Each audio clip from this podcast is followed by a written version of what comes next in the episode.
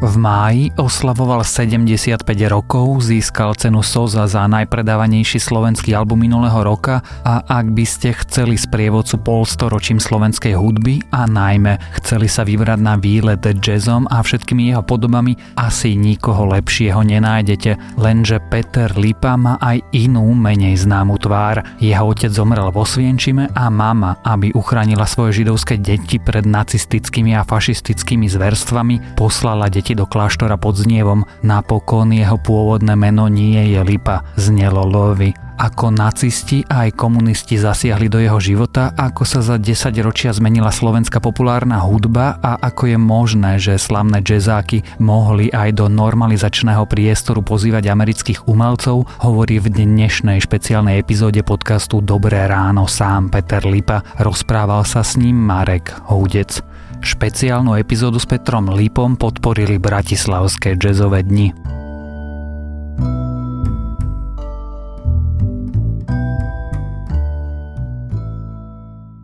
Peter, vítam ťa. Pred dvomi týždňami si vyhral teda cenu za najpredávanejší slovenský album za minulý rok. Prekvapilo ťa to? Áno, prekvapilo ma to. Tak tá genéza je trošku iná. Ona, tá cena e, je komerčne takto e, nazvaná, ale v podstate ten background tej ceny je taký, že to je cena za CD, ktoré vygenerovalo najväčší autorský honorár pre autorov hudby. Tak to je povedané. Čiže nie je to priamo cena za predaj albumov, tak to by som povedal, lebo tie albumy človek vyrobí a predáva ich postupne a dlhodobo. Prakticky je to za ten najpredávanejší album. Hej, áno. No a teda je to jazzová nahrávka, ty máš tento rok 75 rokov, že je to prekvapivé, nie? Je jednoznačne, že to je prekvapivé. Tak e, toto je vlastne taký, povedal by som, jeden z vrcholov mojej spolupráce s Milanom Lasicom, lebo to CD prezentuje, e, tuším, 20 trekov e, za tých našich približne 35 rokov, čo sme spolu urobili. Ja som urobil taký výber podľa môjho vlastného vkusu Neviem, či by aj Milan s tým súhlasil, ale on sa do týchto vecí väčšinou nepára, necháva to na mňa. Urobil som výber eh, hlavne po tej hudobnej stránke z vecí, ktoré som si myslel, že by tam mali byť. Eh, jednak preto, že sú niektoré populárne známe, ale aj také, ktoré sú neznáme a nepopulárne, ale podľa mňa sú dobré a nezaslúžene zapadli medzi to ostatné, tak je celkom príjemné ich znovu tak trošku oprášiť a remastrovať a dať ich na ten nosič. V poslednom čase mnohí teda speváci z tvojej generácie, Joan Baez, Elton John, končia s kariérou. Ty si sa vyjadril, že neodídeš teda, kým ľudia neprestanú tlieskať. Bal si sa niekedy vo svojej kariére, že tí ľudia prestanú tlieskať? No tak to znie tak, že ja tu mávam potlesky všade na každom kroku, nie je to pravda. Ja mám aj vystúpenia, ktoré sú, povedal by som, smutnejšie, aj také sa stávajú, aj keď časom je ich menej. To sú náhody, to väčšinou ani nie od mesta. Vieš čo, hráme v Ostrave, kde hráme možno 3-4 krát do roka a vždy je to vypredané plné. Hneď vedľa je Friedek Mistek. No a prišiel som do Friedku Mistku a zle nedobre. Naraz tam bolo 30 ľudí, a, ktorí síce boli nadšení, ale ten koncert samozrejme nemal takú atmosféru ako by si človek želal. Čiže to sú nevypočítateľné veci. Život je pestrý, ja ho mám taký rád, aký je pestrý. A ak hovorím o tom, že neprestanem, kým budú tlieskať, tak to nemyslím tak, že naraz. Ale zrejme bude obdobie, kedy sa nebude dariť dlhodobejšie a vtedy bude musieť zamýšľať sa nad tým, že či to ešte má význam. Ale v tejto situácii mám pripravené ďalšie riešenia aj tak.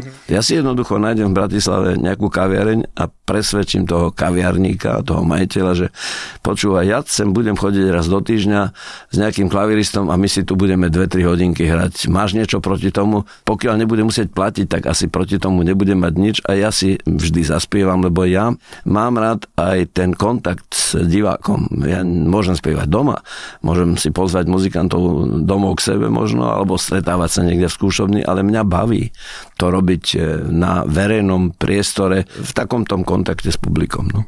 Tak tá tvoja kariéra trvá niekoľko desaťročí, že predsa kedy to bolo možno také najťažšie, že keď si cítil, že možno dlhodobejšie to tak nejde. Že bolo také obdobie? Tak začiatky boli komplikované, no. To človek nevedel, že čo sa deje. E, ja som mal rád hudbu a mám ju rád stále, preto to nakoniec robím.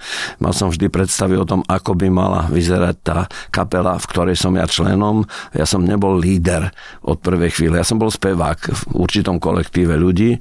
No a potom sa to pomaly kryštalizovalo, že som začal si ako si naplňať svoje vlastné predstavy o hudbe, že som sa e, snažil ja si dávať dokopy muzikantov a ja som si robil repertoár a ja som si e, zvažoval, čo a ako by som chcel robiť. No a to nebolo jednoduché. Určite táto fáza bola dosť komplikovaná. Naša prvá skupina bola Blues 5, taká, kde to celkom už fungovalo. Už v názve sme teda označili, že o čo nám ide, čo je tiež veľmi dôležité.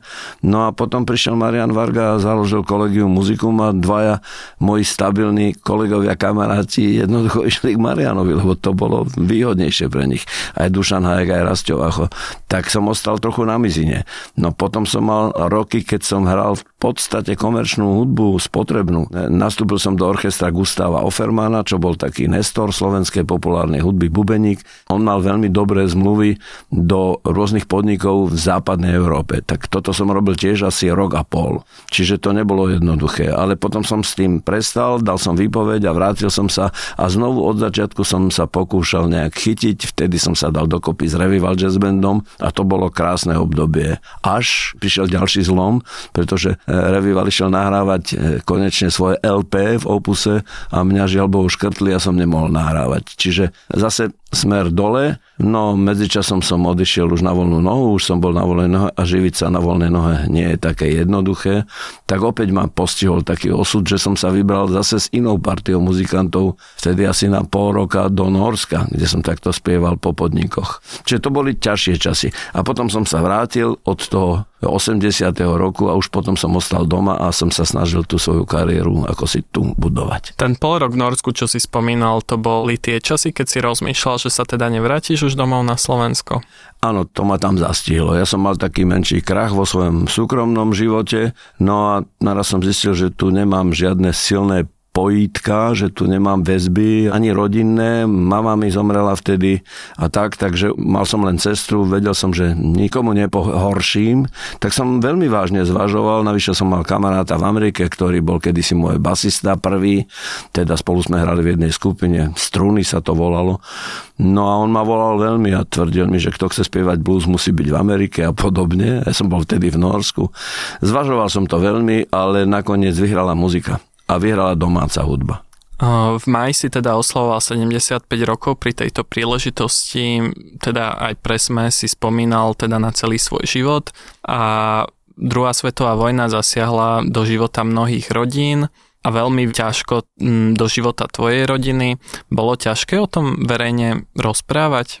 Dieťa vyrastá a nevie súvislosti. Samozrejme prvých 5-10 rokov človek žije a žije denným životom s kamarátmi, s ulicou, s rodinou a si to nevšíma. Tie veci až neskôr idú do hlavy a neskôr sa nad nimi začne človek e, ako si zamýšľať. Tak to isté som mal aj ja, čiže som nepocitoval nič vtedy. Vtedy som vedel, že môj otec zomrel zomrel e, a že zomrel teda v koncentračnom tábore. To je všetko a nešlo to ďalej. Potom sme boli ticho, o tejto téme sa jednoducho nehovorilo. No tak ja o tom nemám problém hovoriť, nakoniec to sú fakty. Mm, ja som ho vlastne nezažil, veď som mal rok, čiže ja citový vzťah k nemu som nemal žiaden, lebo som ho nepoznal. No ale to uvedomenie si pre chlapca, ktorý má, ja neviem, 12-15 rokov, tak to je potom také závažnejšie, hej, že vtedy človek zistí, že toho otca nemá, že druhý majú otcov. Vtedy som to možno tak trošku poprvý raz začal chápať, aký samozrejme, keď som sa dostal tam do toho osviečím ako dieťa so školským výletom, tak som to celé videl, čiže to boli nepríjemné chvíle, ale beriem to ako realitu. Bola vojna a ja mám rád mier a viem, že vojna je asi to najhoršie, čo ľudstvo môže postihnúť. Preto som rád, že za tých e, mojich 75 rokov sme tu žili v miery za každým. Až na ten 68, keď sme sa zlákli, že bude vojna opäť, ale ináč sme žili v miery a to je celkom sympatické. Mama, keď vás chcela teda zachrániť, tak vám zmenila priezvisko. Um, rozmýšľal si niekedy, že sa vrátiš teda k tomu pôvodnému priezvisku Levy? Nie, nerozmýšľal som. To sú veci, ktoré vôbec neriešim. Ja sa jednoducho volám tak, ako ma mama nazvala, aké meno nám dala, tým to končí. No tak tam bola ešte iná príhoda. Mama sa hlavne bála, keď otca zobrali, že sa to môže stať aj nám, deťom, ktorí sme boli vlastne plodom miešaného manželstva, tak nás ukryla ešte do konca vojny v kláštore pod Znievom v Sirotinci. Takže my sme to veľa zažili, ale nemám pocit, že sa k tomu treba vrácať. Mm, život ide ďalej a musíme myslieť na to, čo bude. A to, čo bolo, je dôležité si uvedomiť, ale nevenovať sa tomu príliš.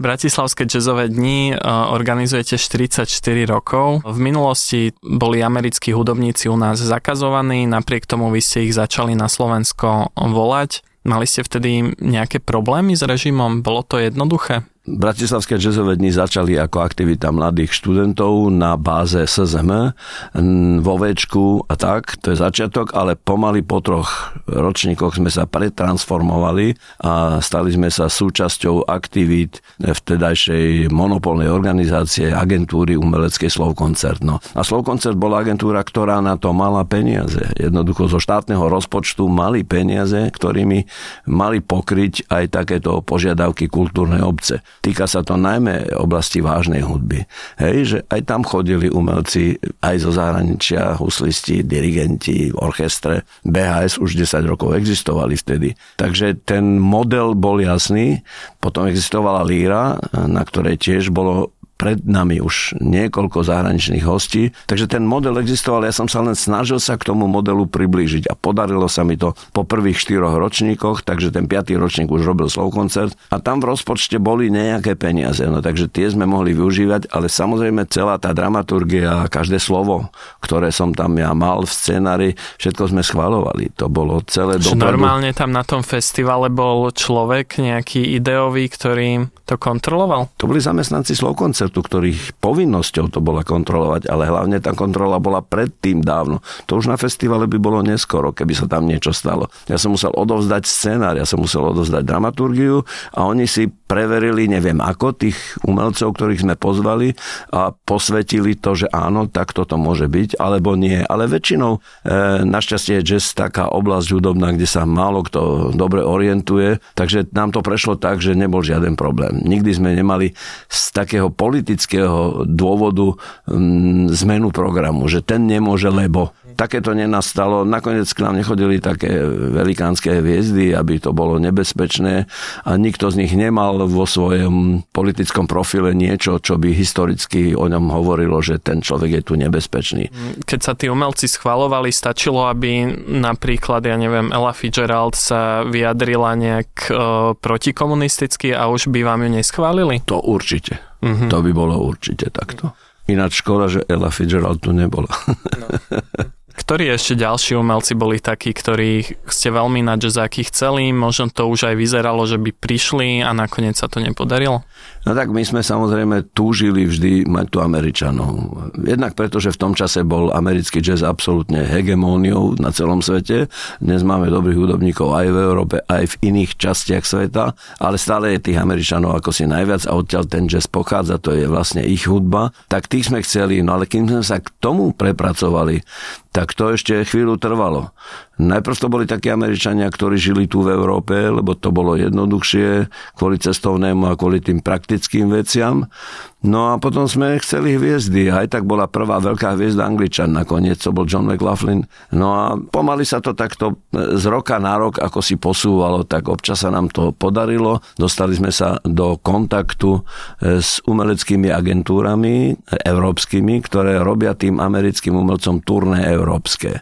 No a tí nám ponúkali svojich umelcov, tak sa tu dostal aj Bobby McFerrin v 86.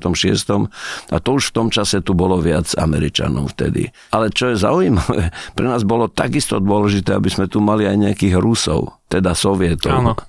Lebo mať tu e, takéhoto umelca, ako bol povedzme Kozlov, Alexej Kozlov, taký saxofonista ruský, pamätám sa na ňo, bolo pre nás veľmi dôležité. Jednak to, že robil dobrú hudbu, ale okrem toho to bola aj taká záštita, že keď je to dovolené v Rusku, tak tým pádom to bolo dovolené aj v Československu.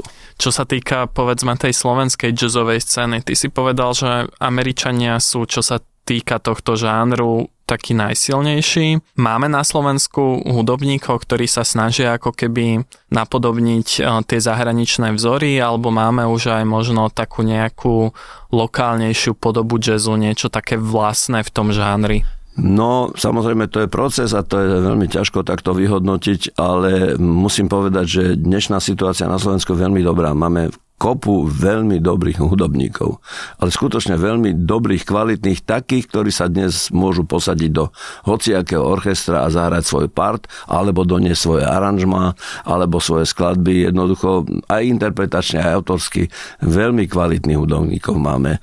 To sa podarilo vďaka tomu, že to školstvo a tá výchova a výuka toho jazzu veľmi vzrástla na kvalite, na intenzite, na možnostiach.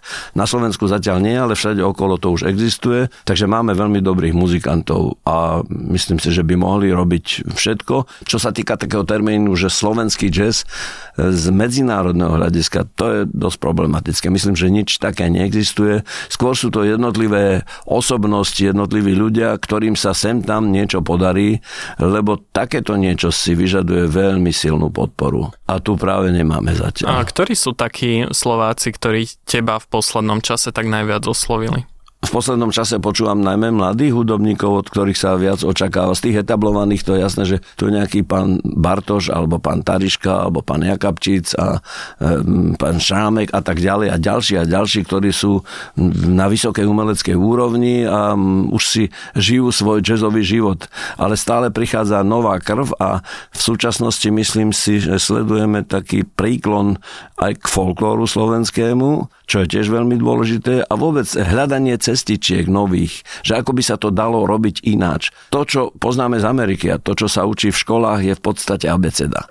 Hej? Keď zvládneme jazyk, jazzový language, ako my hovoríme, tak potom tým jazykom môžeme rozprávať. A tým jazykom sa dá vyrozprávať aj slovenská príhoda. Také niečo robí napríklad skupina ľudové mladistva. Mám pocit, že to sú ľudia, ktorým sa to celkom podarilo nájsť cestičku, ktorou by sa e, mohli uberať. A myslím si, že takáto hudba by vedela upútať pozornosť aj na hociakom inom svetovom pódiu. Jednoducho hrať klasický jazz, hrať to, čo hrajú Američania a väčšinou lepšie ako my, e, je náročné, s tým sa nedá ísť ďalej. Môže to byť láska, môže to byť veľmi dobré, môže to byť chuť do života, spôsob, ako komunikovať svoje e, muzikantské predstavy, ale veľmi ťažko sa s tým dá preraziť. Tam to chce nájsť niečo nové. Kedy si boli jazzáky jediným podobným festivalom na Slovensku, dnes už majú aj svoju konkurenciu v podobe napríklad One Day Jazz Festival alebo City Sounds. Zobralo vám to počet fanúšikov alebo cítite to ako nejakú formu konkurencie, s ktorou zápasíte možno? Nielen tie festivaly, ktoré si spomínal, ale na Slovensku je asi ďalších 10-15 festivalov. To znamená, ten život je intenzívny, najmä v jeseni je to. Určite, do určitej miery to je konkurencia, hej? lebo tí ľudia jednoducho majú len jednu peňaženku a v tej majú len jedny peniaze, takže keď si kúpia lístky na niečo, tak už na to druhé neostáva. Ale prečo nie? Je demokracia, každý si robí, čo chce a verme, že aj to, čo robia tí ďalší, aj my teda, len prispieva k takému všeobecnému vzdelaniu a k zvyšovaniu toho povedomia jazzového, e, k zvyšovaniu toho, že ľudia obdivujú hudbu, ktorá sa hrá naživo.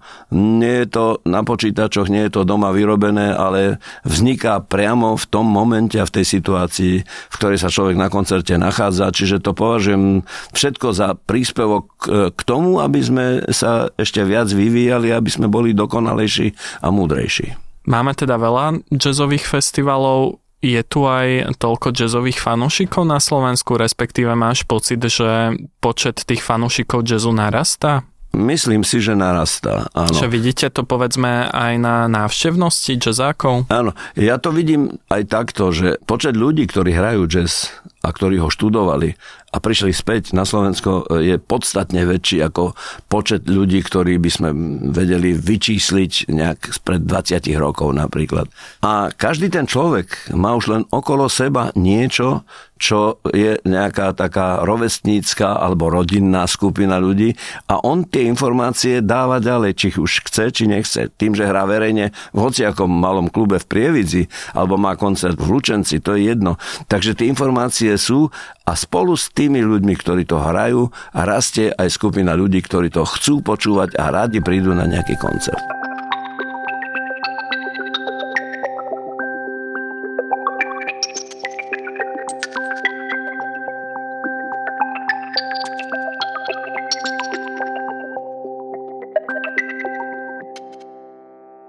Peter, ty si zažil, dá sa povedať, eh, celé mm, dejiny slovenskej populárnej hudby. Kedy mala podľa teba také najlepšie časy? Tá krivka je absolútne e, zhodná s krivkou vývoja svetovej populárnej hudby, aj keď je s nejakým viacročným omeškaním. Ale v podstate to isté, čo sa dialo v nejakej Amerike a niekde v Anglicku, to isté sa dialo aj tu, ale s takým omeškaním. Tie vlny sú celosvetové, my nie sme ostrov, e, kde sa to ako si nedeje. My máme to isté more, čo majú ostatní, akurát e, to ide u nás pomalšie a v tých časoch, o ktorých teda hovorím ja, tu boli ešte všelijaké ideologické bariéry, ktoré to nedovolovali takto spustiť, ako to bolo tam. K tomu som sa tiež chcel dostať, že zasiahol ten komunizmus do toho vývoja tej hudby, že vidíš ten rozdiel v iných krajinách, ako sa hudba vyvíjala a potom e, v sovietskom bloku? No tak ak zoberieme hudbu ako slobodný prejav ľudí, ktorí chcú hrať a tvoriť, tak potom je jasné, že v tom režime, ktorý tu bol, tá sloboda nebola a nemohlo to takto fungovať. To bol princíp, to znamená, len niečo mohlo byť. E, ale paralelne s tým zase vznikali veci, ktoré boli tak, že zakázané. A tie mali veľmi e, silné výhody a veľmi veľký rozbeh. To išlo rýchlo hore, lebo to, čo sa zakazuje, to je oveľa zaujímavejšie ako to, čo je dovolené. Takže e, keď niekto získal štatút nejakého zakázaného umelca alebo niečoho, čo je trošku proti tomu režimu, tak to bolo veľmi populárne a veľmi zaujímavé. Žiaľ Bohu, takí ľudia mohli menej nahrávať a tak, ale popularita to bola obrovská a na vývoj toho celku to veľmi prispelo k tomu vývoju teda. Mm, ako si sa ty vyrovnal s tým, že, teda, že aj ty si ako keby bol istým spôsobom, dá sa povedať, že zošnurovaný? Cítil si to tak? Určite ja som mal predstavy o hudbe ako o slobodnom prejave. Na tie som si zvykol práve v 60 rokoch, kedy tu bola sloboda, takže sme mohli relatívne všetko tam nebol žiaden problém. No a potom prišla tá normalizácia, kedy všetko začalo byť iné. Tak ja som bol zahľadený do e, americkej hudby najmä, ktorú som spieval po anglicky do svojich 40 rokov. No a potom som pochopil, že keď chcem ísť do médií, tak musím ísť so Slovenčinou, lebo to bol aj príkaz, ale neskôr som sa utvrdil sám v tom, že je to aj potreba, že je to jedna výhoda, ktorú človek, ktorý spieva po anglicky, stráca, že nemá tú priamu verbálnu komunikáciu s divákom, že mu nemôže povedať svoju myšlienku rovno, ale hovorí ju po anglicky a ten divák jej nerozumie. Takže to je taký oblúk, ktorý bol k tomu. No a navyše sa dalo slobodne komunikovať, cestovať a robiť, čo chceme. Tu bola agentúra jedna, druhá, tretia. Muzikanti mohli na verejnosti vystupovať len za určitých podmienok. Ten, kto mal schválený program, mal prehrávky, mal papiere v poriadku, to, čo hral, muselo byť predtým oznámené niekde na mestské kultúrne stredisko alebo na ten koncert a tak ďalej. Čiže to so slobodou nemalo veľmi veľa spoločného. Bolo to ťažké a bolo to náročné, ale existoval predsa len e, štatút tzv. slobodného umelca, ktorý bol relatívne voľný. Ten často nebol ani v tých tzv. spoločenských, ani v stranických štruktúrach a to sme využívali dosť teda intenzívne. Tak ďakujem veľmi pekne, Peter, teda, že si prišiel do e, štúdia denníka SME a tešíme sa na Bratislavské jazzové dni.